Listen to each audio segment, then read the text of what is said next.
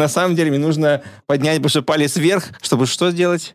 Чтобы дать сигнал, что я сейчас говорю. А, я сейчас говорю, пацаны. Я говорю, не Чтобы вы, дать сигнал, вы что этого гладиатора мы не убиваем. Царь горы. Ребенка Дауна, который я, я, и все таки да, да, да, дайте ему, сказать. Cloudcast. О жизни в облаках и на земле. Подкаст компании Cloud.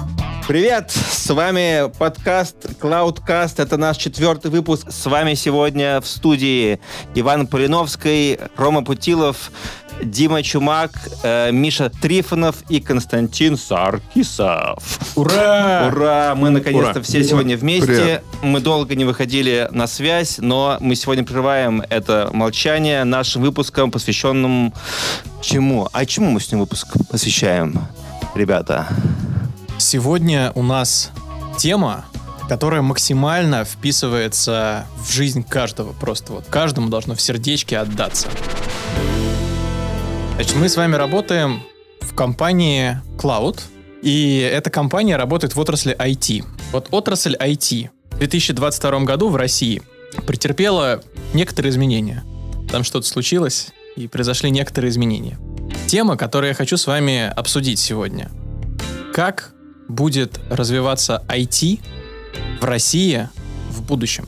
Что будет происходить? Вообще будет ли развиваться? Может будет стагнация? Может быть деградация? Что произойдет с IT в России в будущем? Это, безусловно, очень важная тема, очень интересная, но у меня есть еще более важная и интересная тема, Рома.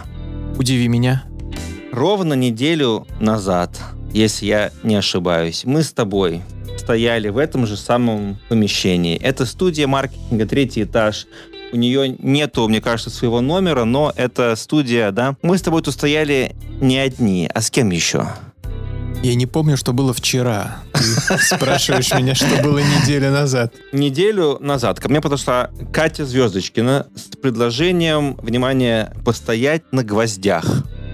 Причем это было абсолютно спонтанно, то есть вот как вам подходит, э, там, не знаю, коллега пойти вместе выпить кофе или пообщаться, или там обсудить в итоге демо, так вот, э, э, значит, Катя к мне подошла очень в таком вся какая-то воздушная и явно окрыленная или просветленная и предложила постоять на гвоздях. Нам довелось с Ромой, а также с Володей Сверидовым в ту пятницу провести практику стояния на гвоздях, которую организовала нам Катя Звездочкина в этом же самом помещении. Это оказалось гораздо больнее, чем я думал. Это, и, и это абсолютно... Это было дико больно, это было дико неприятно, и я не мог расслабиться ни на секунду при всех стараниях Кати мне говорить, что я сейчас отпускаю от тебя все мысли, что я растворяюсь в этом чувстве, что я Значит, э, един с Вселенной, у меня этого делать не получалось. Но, но, но при этом, мне кажется, вот у нашего коллеги Володи Сверидова это получилось. А у тебя, Ром, как дела были с этим? Я тоже пробовал первый раз. Я знал, что существует такая практика, что вот есть стояние на гвоздях. Но, во-первых, да, я не знал, что это так больно. Правда, там реально заточенные, очень острые гвозди, и ты смотришь, думаешь, ну их там много, наверное, там как-то масса распределяется по поверхности, и, Нифига. и нормально. Не, очень больно, прям правда. Но я могу тебе сказать две вещи. Во-первых, ощущение, когда ты с этих гвоздей встаешь обратно на пол, когда тебе сделали очень больно, а потом отпустили, это что-то невероятное. Это правда. Такое удовольствие мне не доставлял никто, кроме Кати. А второе, что я хочу сказать, что на самом деле меня расслабило. Ну, то есть вот э, я был очень напряжен с начала года. Я не мог отдохнуть, потому что у меня и работы сейчас много, и обучение накладывает, прям выжимает все соки. И могу сказать, что в ту пятницу я расслабился лучше, чем когда, например, там хожу в бар или просто отдыхаю дома. Прикольно, потому что ты выглядел на самом деле абсолютно расслабленным, но при этом ты постоял, типа, секунд 15 и встал, и у тебя просто поменялось лицо, ты был, ты был скривлен в каких-то в мучениях. Это интересно, потому что, например, я, я как бы наоборот, я стоял весь просто трясся и такие строил гримасы от боли, но, э, то есть интересно, как вот мы с тобой по-разному это пережили, и как, э, как Володя выдержал 10 минут, я себе не представляю. Да, я, я максимально стоял, ну, меньше минуты, мне кажется, секунд 30. Я тоже, да. 40, но меньше минуты. А Володя простоял 10 минут, это очень круто.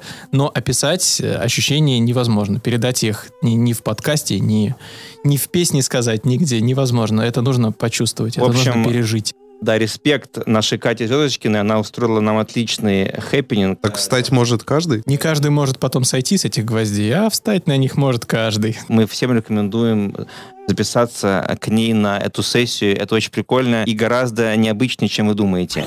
Поехали дальше. Свежевыжатые новости. Быстро давайте обсудим. У нас с 1 февраля вводится отмена режима удаленной работы. И пусть это достаточно формальная вещь, но она, конечно, очень неприятная для многих сотрудников. И в целом, эм, э, в целом я пока что не слышал каких-то очень положительных м, отзывов. Мне, мне вот интересно, то есть это, это ясно, что это связано с тем, что у нас новый офис, и что, вообще говоря, здесь теперь полно места, и что и мы работали все удаленно, потому что у нас в, в, на раздвиженке не было места, почти что в офисе, и как-то мы все уже к этому привыкли за два ковидных года, но спустя вот два года разве мы, как человечество, не доказали себе, что это реально, ну, как бы уже не обязательно, и что на самом деле можно эффективно работать и из дома. Мне кажется, что это поняли все компании уже, нет? Я думаю, что ты вырежешь все, что я скажу, но в этом решении и в целом во всей коммуникации, которая произошла по поводу отмены действия приказов на удаленку и выходе сотрудников в офис, меня бесит абсолютно все. Нам не объяснили цели и мотива, нам не объяснили, к чему мы стремимся. К тому, чтобы у нас повысился контроль за сотрудниками, к тому, чтобы повысилась производительность, просто к заполняемости офиса, чтобы здание не простаивало. К чему мы стремимся? Я не понимаю, кто и как должен вести всю операционную работу, которая появится вокруг этого. Ну, то есть следить за тем, что сотрудники пришли, что они сидят на своих местах, что они пришли вовремя и ушли вовремя. Мне кажется, уже за этим не будут следить. Главное, я не понимаю а, основных мотивационных причин. То есть вот, ну, что мы хотим глобально решить, какую проблему. Если мы хотим решить проблему производительности, то, ну, лично я сужу по себе. Вот я продукт, и я сужу по своей работе и по тому, как я слежу за работой своей команды. Вот моя команда сидит в офисе и работает перед компьютерами. Если бы они сидели дома не были у меня перед глазами, то контроля бы не убавилось. Ну, то есть мне, по сути, все равно, где они сидят, за углом в офисе, либо у себя дома. Мне важно, что они выполняют задачи, мне важно качество их работы и срок, за который они выполняют э, эту работу. То, что они выходят в офис, не добавляет мне никакого контроля, ну, только какое-то мнимое чувство. Это понятно, да. И а по своей работе я могу сказать, что у меня есть работа, которая комфортно делать в офисе, есть работа, которая комфортно делать дома, и эту работу практически невозможно спрогнозировать, а, ну, вернее, расписание этой работы, невозможно спрогнозировать на несколько недель вперед. Я не могу сегодня сказать, вот на следующей неделе, какие дни мне будет удобно дома, а какие в офисе. Гибридный режим работает только тогда, когда он полноценно гибридный, когда я могу выбрать дома я или в офисе сегодня на завтра. Но ты же можешь это согласовать э, с кем-то из своих руководителей. Нет, я должен сейчас составить расписание, в котором будут прописаны дни на неделю, и эти дни будут отлиты в бетоне, и вот те дни, которые написаны, я должен быть в офисе, а которые не написаны дома. И это бесит меня невероятно. Друзья, эм, меня часто спрашивали, а где же голос нашего Вани Полиновского, которого не было с нами на третьем выпуске. Ваня, как известно, отдыхал. В это время мы записывались без него. Он был в это время в Эмиратах, да, кажется, в Дубае. Да, Вань? Да, верно. Ребята, привет. Вот. И Ваня теперь вернулся. Ваня, скажи, как ты съездил и что было в твоей жизни интересного за последний месяц? Слушай, ну спасибо тебе за теплые слова. Я уверен, что мы чуть-чуть спекулируем тем, что все спрашивают. Но мне приятно. Отпуск прошел хорошо. Мне все понравилось. Мне полюбилось две истории, которые там было, два инцидента. Первый, это когда я летел туда. Э, Я сейчас сразу скажу, если мы это вырежем, будет очень грустно. Я постараюсь рассказать максимально толерантно. Итак, смотрите. Самолет. Летит он уже где-то часа полтора или два. А, я сижу на месте, и, а, как часто бывает, некоторые в отпуск берут маленьких детей. И вот э, не исключение был тот рейс, мужчина взял на руки маленького ребенка покачать и а, начал ходить по салону вперед-назад, его на руках качать. И периодически его как бы игриво так подбрасывать. Ну, вы знаете эту историю, все так делают. Так вот, суть в том, что э, в самолетах есть такие маленькие... В общем, есть такие маленькие таблички, э, на которых написано «Exit», там, где запасной выход и так далее. Так вот, когда он ходил по салону взад-вперед, э, вдоль мест, все было в порядке. Но в тех зонах, где были зоны туалетов и так далее, эти таблички висели чуть ниже. Вот. Я в целом не обращал на него внимания, но в какой-то момент он подбрасывает ребенка, и мне показалось, что он случайно ребенком ударил эту табличку и почти уронил ребенка и поймал его внизу. Я первый момент я такой, что? Нет, этого не может быть. Я смотрю на него, он просто его качает на руках, чуть как-то активнее, но вроде ничего не выдает. Но то, что эта ситуация не, не привиделась, подтвердило то, что он нагнулся вниз и поднял табличку «Exit». И собирался ее отнести стюардессе. Но я вам говорю честно, вот более виноватого выражения у мужчины лица вот, вот в такие моменты его, наверное, вообще просто не может быть. Э, в общем, Вырежем, не вырежем, не знаю. Это отличная история, нет, мы это не вырежем. Да. А мать ребенка была рядом в этот момент, она Нет, видела? Потому что этот мужчина не получил, э, как сказать, наставлений. Если бы она была рядом, он бы реально получил эти м, наставления. Поэтому я точно не был рядом. Она, наверное, спала мирно. Я Вот. думаю, что мы теперь не удивимся, если теперь на рейсах появятся таблички около знаков, пожалуйста, не подбрасывайте своих детей. Нет, хуже. Знаешь, что на табличках Exit внизу будет маленькая подушечка, знаешь, когда вешают, где место удара головой. Она появится там. Это отличная история. Так, Вот. значит, И, второй был забавный момент. А, на самом деле я никогда не ел мидий. А, нет, не мидий, устриц. Устриц никогда не ел. Так как-то получалось, что... Отвратительно просто. Да, да, да. В местах, где они подаются, там такие цены, что я стараюсь туда не заходить лишний раз. А когда заходил, я все равно стараюсь их не брать. Но в этот раз я подумал, что это будет, наверное, удачная идея. В целом, наверняка здесь как бы с этим получше. Так, еще в тот день я решил попробовать... так, как тебе устрицы-то вообще? Так вот, смотри, а еще в тот день я решил попробовать какой-то фрукт, который продавался. Он был довольно темный, и мне показалось, что... Ну, я этот фрукт никогда не ел. Я название его не спросил, и я тоже его съел. А, это было где-то в первой половине дня. Фрукт был где-то часа в 4. И где-то, знаешь, часам к 7 вот это вот ощущение, когда, когда знаешь, когда у тебя вроде поднялась температура, но ты не можешь ее нащупать вообще. И когда ты чувствуешь себя так, как будто бы у тебя болит живот, тебе плохо, но ты хочешь что-то с этим сделать, но ничего не получается. И я уверен, все мужчины с этим знакомы. Вот, э, например, некоторый физиологический процесс, как, например, ну, вытошните себе еду, он в целом не очень приятный, и люди стараются никогда его не делать. И я, как обычный мужчина, такой, нет, мне неплохо, меня не стошнит, меня не стошнит. И где-то три с половиной часа я убеждал себя в этом, и потом думаю, нет, наверное, мне плохо, и будет лучше, если это пройдет, произойдет. Я подхожу э, в ванную комнату, захожу, смотрю буквально на унитаз, и полторы секунды я такой, надо, чтобы меня стошнило. И через полторы секунды все позывы, организм и, и просто счастье через буквально минут пять после этого я такой, я все это время этого хотел. Иван Полиновский. Приятного аппетита тем, кто решил послушать наш подкаст за обедом. Спасибо Ивану за отличную историю. Да, и спонсор нашего выпуска йогурт Даниссимо помогает пищеварению и так далее, так далее, так далее. В общем, Кость, э, я знаю, это не совсем то, что нужно рассказывать, но что было. Расскажи мне вообще, как тебе в целом Дубай? Более бессодержательного и пустого, скучного города я в своей жизни еще не знал. Мне там было, всег- мне там было плохо все. Кость, да, спасибо, ты начал описывать, что бесперспективно, бессодержательно. Вначале я подумал, что ты в моей жизни, но ты такой, город Дубай. Я такой, ну, слава богу, пронесло. Это все, это чертов Дубай. Да, согласен. В целом, я не могу сказать, что я поду туда во второй раз. Некоторые вещи мне удается понимать с первого раза. Но было тепло, спасибо. Вот, и, Костя, мне очень приятно, что ты интересуешься этим. Мне все понравилось. Спасибо тебе. Окей, ребят, это все хорошо. Давайте не забывайте про гостя. С нами сегодня Михаил Трифонов. А Михаил Трифонов, между прочим, ого-го. Неслучайный гость. Миш, напомни, пожалуйста, рейтинг. Седьмое место и Седьмое место на конференции Frontend Conf. Frontend Conf. Это здесь, между прочим, аплодисменты потом будут на постпродакшене. И И на техлит конф там лучший доклад в секции. был. Лучший доклад в секции. Это... А все благодаря кому? Ну, этот вопрос должен задать не я, а Костя. Все благодаря кому? Прям чувствуется естественная селекция. Константин, ты отыграл на 100%. Дима, чувак.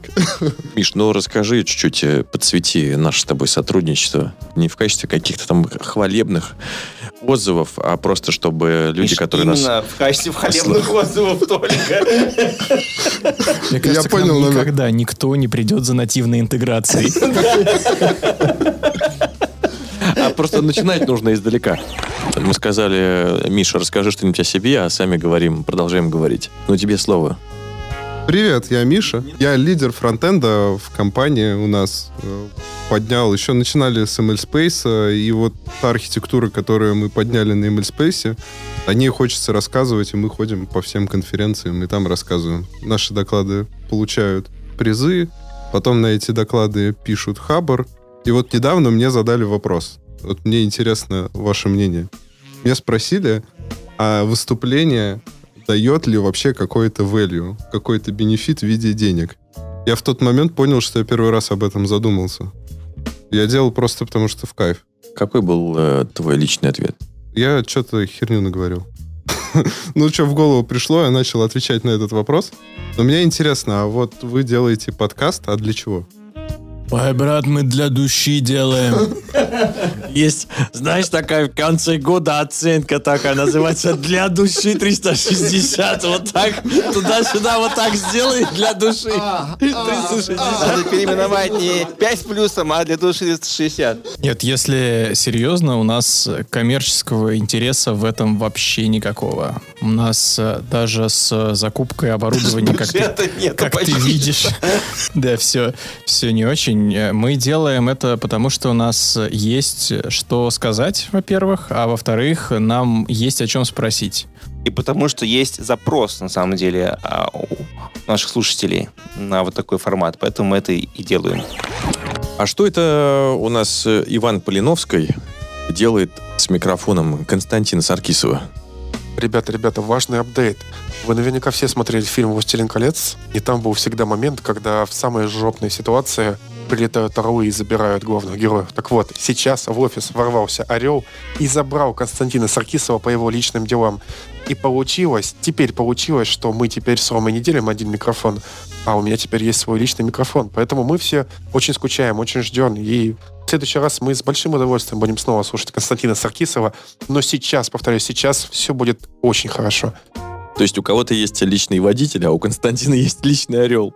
Да, так его мама называет его девушку. Ну хорошо, мы остановились на том, что Миша рассказывал про то, зачем ты выступаешь на конфе, и ты задумался над этим вопросом. И ты зачем выступаешь? Я понял, что просто в кайф. В кайф выступать на публике или что? Что доставляет тебе удовольствие? Я не знаю, просто что-то ведет меня вверху. А тебе в кайф... Может быть, орел Кости. А вот он и вернулся. Костин Орел всех нас ведет. А, Ты кайфуешь а, от процесса или от результата? Типа выступил, всем понравилось, кайф. На самом деле э, процесс подготовки, он тоже важный, потому что ты начинаешь смотреть на э, то, что ты сделал когда-то, о чем хочешь рассказать, совершенно шире. Да, И- говорят, если ты хочешь что-то понять по-настоящему, нужно это оби- объяснить кому-то. Да, да. И ты это структурируешь, убираешь, что-то новое придумываешь. То есть ты ретроспективно взгляд э, смотришь на то, что ты уже сделал. И это круто. Потом круто э, процесс, когда ты начинаешь прогоняться. На самом деле это очень тяжело внутренне. И вот перебороть это тяжело, э, тоже прикольно. То есть появляются какие-то новые энергии. А потом, когда ты выступаешь, э, это тоже очень страшно. Стоишь очень... А, кстати, почему тяжело прогоняться? Ты приходишь, вроде ты еще не выступаешь, э, и ты должен рассказать так, как будто ты будешь выступать. И в этот момент организм такой говорит, не-не, ты, ты сейчас не выступаешь, молчи вообще. вот. Потом ты начинаешь э, что-то рассказывать, Э, И э, ты думаешь, что все пойдет идеально, а когда ты с кем-то готовишься, он постоянно тебя готовит, что пойдет все не идеально. И становится еще тяжелее. Но вот этот вот процесс подготовки, он в итоге ты выходишь и рассказываешь, и готов практически ко всем ситуациям. Да, меня во время выступлений больше всего драйвит и дает мне энергии именно вот эти эмоциональные качели. Когда сначала очень сильно волнуешься, что-то пойдет не так, потом ты супер сконцентрирован во время выступления. Я, например, во время выступления ни о чем другом не думаю. То есть там у меня может ручка упасть, что-нибудь экран свалиться сзади, презентация не пойти. Я вот сконцентрирован на выступлении, если я просто могу говорить, все, все, все окей. А, и после выступления вот этот вот драйв от того, что оно зашло, там всем понравилось, вот эти качели, они прям меня заряжают. Э, поговорить про IT, но не просто про IT, а про IT в России и про то, какие изменения с этим нас ждут. Смотрите, заход следующий. Э, Мне кажется, что развитие по-настоящему современных технологий невозможно в изоляции. Оно возможно только в какой-то коллаборации, кооперации команд из разных компаний, разных стран, разных вселенных. Когда собираются супер разные с какой-то точки зрения ребята и мыслят на одну тему, появляется что-то по-настоящему крутое. Но в 22 году начались процессы, которые команды из России не то что изолировали, но усложнили им доступ к каким-то сообществам мировым. И как вы думаете, это как-то изменит развитие IT в России? Если изменит, то в какую сторону? Мы внутри больше объединимся и начнем больше вкладывать в это денег и энергии и создадим какие-то новые крутые продукты? Или наоборот, из-за того, что нас отключили, все начнет стагнировать? Мне кажется, что время покажет. Ну, глобально развитие невозможно без коллабораций. Я скорее согласен. Но, с другой стороны, я не считаю, что в изоляции развитие невозможно. Вопрос — это развитие, оно будет быстрее, медленнее, оно пойдет в каком-то новом направлении. А точно будет изоляция? Ну, то есть, возможно ли она вообще? Целиком как будто бы нет. Но нам стало сложнее участвовать в таких общемировых трендах. Ну, банально там, начиная от совершенно бытового, какой-нибудь тренд в Инстаграме сейчас популярен в России просто на улице в таком обычном общении гораздо меньше, чем это было два года назад там, или четыре года назад. Четыре года назад, если в Инстаграме появился новый тренд, через день уже все об этом разговаривают. А сейчас это не так.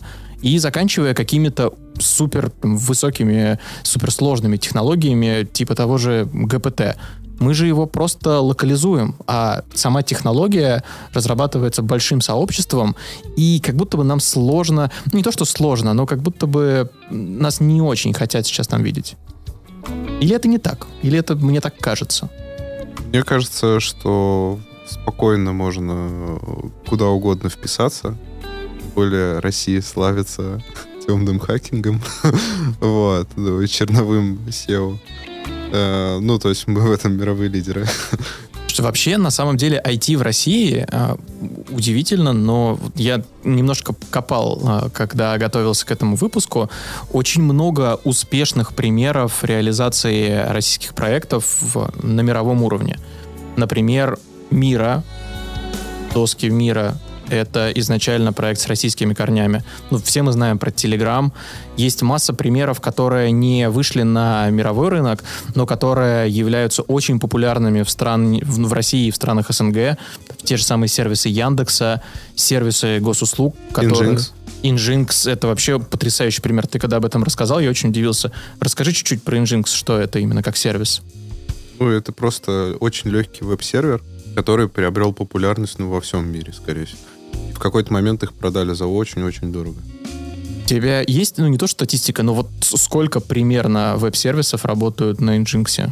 Ну, не знаю, но цифры примерно такие. Я не скажу точно, у меня нет ее. Но Примерно 80% всех сайтов. мы сейчас можем наговорить. Да вы уже на статью наговорили. Много, даже взять Сбербанк онлайн. Это вот как пример, э, мне кажется, еще там бизнес-модель очень хорошая. Да, это забавно. Мы живем, ну, то есть эти сервисы развиваются вокруг нас, и мы следим за этим, за изменениями в них итерационно. Ну, то есть там обновился сбол, там появилась какая-то новая функция. Прикольно, здорово. Но, когда ты выезжаешь за границу, и оформляешь карточку где-нибудь не в российском банке и скачиваешь приложение, я прошлым летом, летом 22 года, оформил карточку в турецком банке. Ну, просто вот решил оформить карточку и скачал приложение. А у него есть локализация на английский язык. Я переключился на английский язык, думаю, о, отлично, есть э, английский, все, я сейчас разберусь. Нет.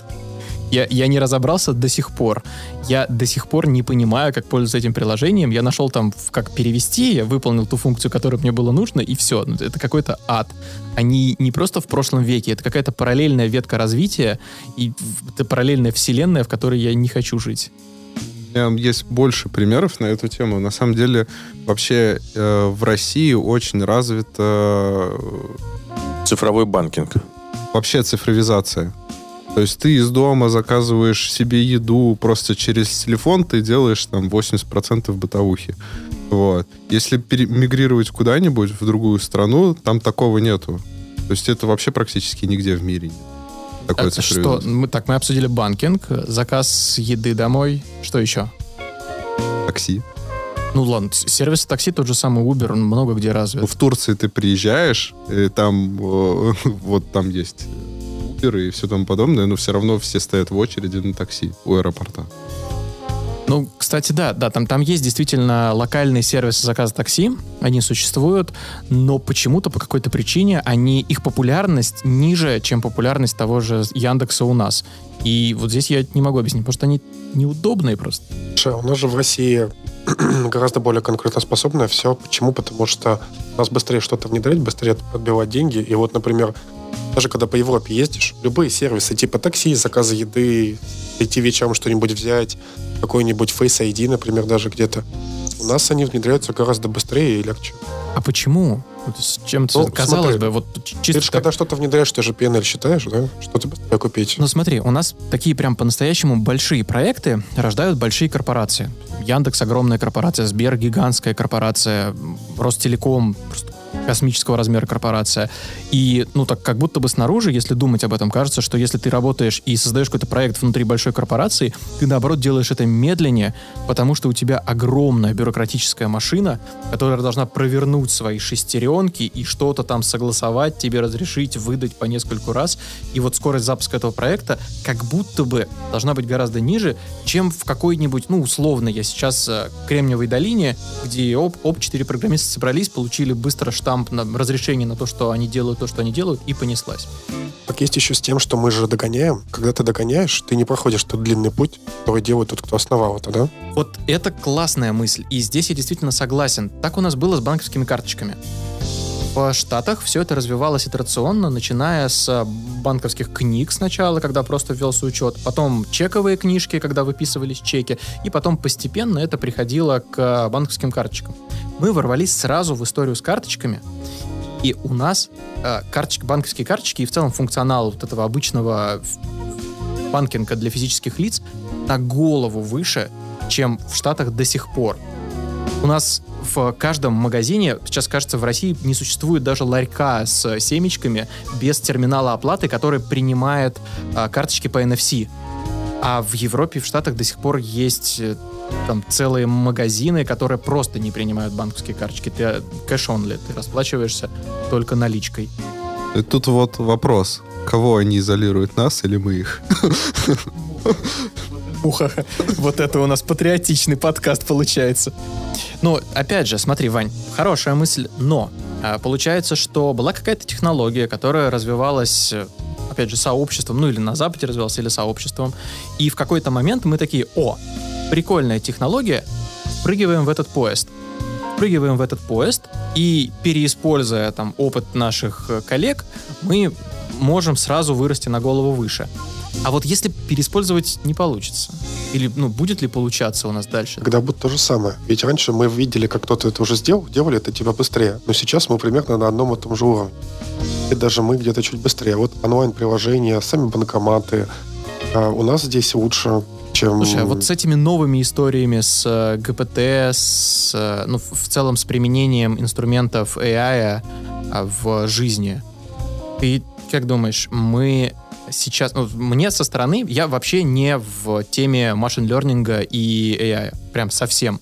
Я знаю про это только из пресс-релизов, которые делает Cloud про ML Space. А, и поэтому мне со стороны кажется, как будто мы внутри, там, в своей работе, в жизни, в обиходе применяем инструменты AI гораздо меньше, чем сейчас это используется на Западе. Тот же самый ГПТ уже давно пишет, там, не знаю, статьи диссертации, давно рисуются картинки и продаются целые Не, это коллекции всё NFT-шные. в тестовом режиме, скорее всего, используется. А, но э, если вообще посмотреть, то есть вот чат GPT, который вышел, э, потенциально Google испугался э, тем, что он вытеснит поисковики. Потому что он дает информацию более релевантную пользователю сразу на уровне ИИ, а не на уровне поисковых запросов. Вот. И развитие такое достаточно интересное. Стоит бы на него все-таки действительно посмотреть. Ты веришь, что здесь произойдет та же штука, о которой Ваня говорит? Что сейчас э, ребята по- покрутятся, вот по- поварятся в своем котле, будет э, эти технологии как-то там побурлят, по- по- повзаимодействуют, поразвиваются, а потом мы, посмотрев на как то, какое применение является коммерчески успешным, прыгнем опять вперед паровоза и всех опередим. Мне кажется, что произойдет то же самое, что GPT-3 появится RU чат GPT, что-нибудь. И уже будет эта технология у нас. То есть в целом ты думаешь, что развитие технологий в России вообще не замедлится? Мне, я не знаю, может быть, я супер оптимист, но мне кажется, что невозможно... Ну, единственный способ изолировать — это отрубить интернет. Вот. Мгм. Это вот единственный способ. Все остальное есть миллиард способов все обойти. И дальше будет просто сложнее, но все равно возможно. Хорошо, тогда добавим немножко политоты в наши оставшиеся 10 минут. А если мы наступим на грабли самоизоляции, если в какой-то момент у нас выйдет ряд законов и подзаконных актов, которые будут запрещать использовать те или иные технологии, потому что они разработаны, там, скажем, на Западе. Может ли это как-то повлиять, как-то затормозить развитие IT в России? Наоборот, ускорит. То есть мы их должны сделать, э, э, те же технологии у себя. То есть потребительский рынок, он же не стоит, и он диктует правила. И мы должны резко сделать то же самое, но у себя. И наоборот, будет большой boost. Ну, смотри, например, если мы про технологии сложно, но вот говорим про, на примере автомобиля. Вот мы собираем автомобиль, и мы, допустим, очень хорошо научились там варить кузова, собирать колеса, делать резину и так далее. Но двигатель мы покупаем у японцев, потому что они давно умеют делать хорошие двигатели с высоким экологическим классом. А тут нам говорят, нет, все, японские двигатели нельзя, разрабатывайте свой. Вот нам на то, чтобы разработать свой, потребуется, ну, не знаю, несколько лет, может быть, десятилетия. То есть это же, ну, все равно просадка. Мы бы могли, используя их двигатель, уже давно выпустить супер новые корпуса. Ром, Аурус уже ездит. Двигатель готов. Кстати, не знаю, не знаю, в Доступный, доступный интересно. автомобиль для обычных людей. да. На самом деле, я думаю, нельзя сравнивать автомобили и IT. Почему? Ну, потому что IT быстрее. IT сильно быстрее. намного быстрее. Даже знания в IT, они просто, э, ну, вообще протухают с- вообще о- со скоростью света. То есть э, я сейчас при собеседованиях и смотрю на, э, на знания старше, чем три года, потому что они не нужны. То есть это просто, э, ну, я могу, я послушаю, что понимаю, что есть опыт, может, лучше строят алгоритмы, вот. Но сами вот э, технические знания, знания того или иного фреймворка, они уже бесполезны, они только во вред. А было такое, что тебе на собеседованиях кандидат говорит, о, да вы уже протухли. Нет, это не с нами. Cloud. Fresh. А IT сильно быстрее. И мы договорились, что IT как гидра. Ну, пока звучит прям супер оптимистично все из твоих уст. Получается, запретить А, ну, изолировать невозможно, только если обрубится интернет. Самоизоляция не сработает, потому что, как у гидры, если мы будем рубить одни головы, тут же на их месте будут э, вырастать другие. Еще каждая сила рождает равное Правде, прости. противовесие. Равное противодействие. То есть, если мы куда-то прикладываем усилия, чтобы что-то запретить, тут же Равнонаправленное противодействие, противоположное. что это начинает развиваться. Блин, ну то есть ты прям заряжен на успех IT в России. Конечно. Хорошо. Но видно же, что Миша Блиновскую посмотрел сегодня. Ну Что такая? Ну, заряжен на успех, она заряжает на успех. Я Марафона раз- Блиновская. Не слышал эту тему? Я второй раз слышу эту фамилию. Я первый раз услышал ее вчера на встрече. Мне сказали про марафон и шарики. Я говорю, для меня марафон, и ша- марафон это когда кто-то бегает, а шарики отпускать в небо, это ну первоклассники так делают. То есть я вообще не в теме вот этих вот того, о чем вы говорите. Твои знания протухли уже три года, него больше, поэтому все, все. Рома, нас ты заметил, что все по два раза? Вот Костя два раза был в Эмиратах, с первого раза не понял, что там нечего делать. Э, Ты два раза слышал про Блиновскую, да. Да, ты супер позитивно про IT в России, но если в целом про IT, смотри, если мы посмотрим по- на мировые корпорации айтишные, на Google, Facebook, Amazon, Apple, то из этих корпораций последнее время увольняется гигантское количество людей. Вернее, их увольняют. То есть корпорации сильно сокращают свой штат. И если сначала были там ст- статьи, были размышления на тему того, что они просто цифровизируются и они увольняют там условно сотрудников, которых можно было заменить на простой алгоритм, и мы это даже обсуждали в одном из выпусков, что будут уволены те сотрудники, работу которых легко заменить алгоритмами современными, то сейчас, когда раскрывают цифры, мы видим, что увольняют и айтишников, видим, что увольняют ребят, которые, ну, тех же самых разработчиков. А в России? А в России этот рынок растет. Но вот вопрос. Мы этот тренд подхватим из Запада или нет? Мы пойдем в другую сторону. Как два Не- вопроса. Вот сначала я хочу тебя спросить, как ты думаешь, с чем это связано на Западе?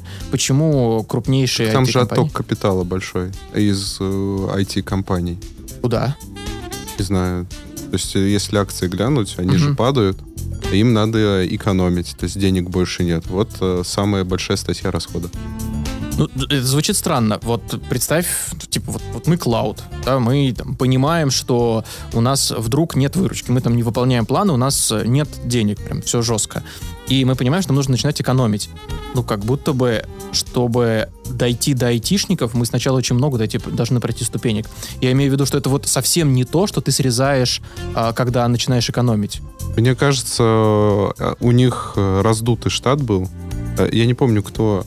А, Netflix. Сейчас все. Netflix, Amazon, что сделал? Netflix, э, по-моему, в какой-то из своих периодов уволил всех медлов и джунов, оставил только сеньоров. И продуктивность выросла.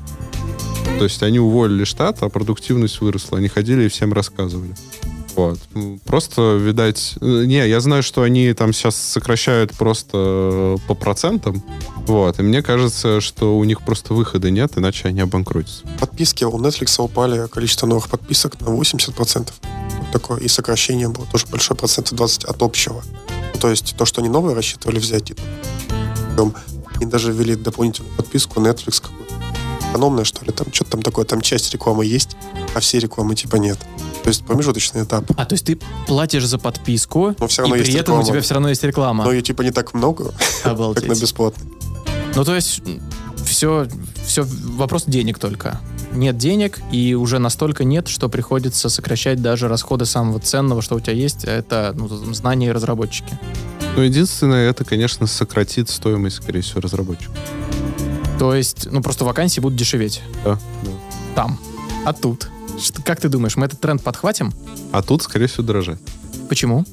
Потому что, к сожалению, э, некоторые IT-специалисты покидают Россию. Разрешат ли въезд иностранным IT-специалистам в Россию? Будет ли вообще движение в эту сторону, что вот давайте привлекать айтишников как э, гастарбайтеров, как людей, вот, которые кладут асфальт, только айтишников иностранных. Хорошая идея. Да, прикольная мысль. Пока звучит, что все, ну, как будто бы условия для этого есть. На Западе айтишников сокращают, у них нет работы, у них понижается стоимость вакансий, ну, то есть просто они стоят дешевле, а у нас наоборот. Как думаете, в Минцифре есть это подать идею? Плюс наши гастарбайтеры уехали, потому что курс не тот, не такой выгодный. В целом места гастарбайтеров освобождаются. Вряд ли это будет возможно, но все-таки. Нет, на самом деле идея классная. Если вот именно на роль там джунов, медлов, о которых ты говоришь, мы в какой-то момент прям создадим какие-то условия и будем нанимать квалифицированных разработчиков из других стран. Почему нет? Звучит здорово. И за счет этого будем бежать еще быстрее. Конечно. Все, в космос, в космос. Нет, ну ты сейчас сказал, нам сейчас план добавят, ну чего ты начинаешь? И за счет этого мы побежим еще быстрее. Слушайте, а не кажется ли вам, особенно учитывая все вот эти вот позитивные тенденции в РФ, что сейчас IT это какое-то прям привилегированное сословие? Что вот есть э, люди, там разные, кто-то живет в регионах, кто-то живет в Москве, у них разный уровень жизни, но вот айтишники прям привилегированные. Я скажу, прежде чем наш гость расскажет.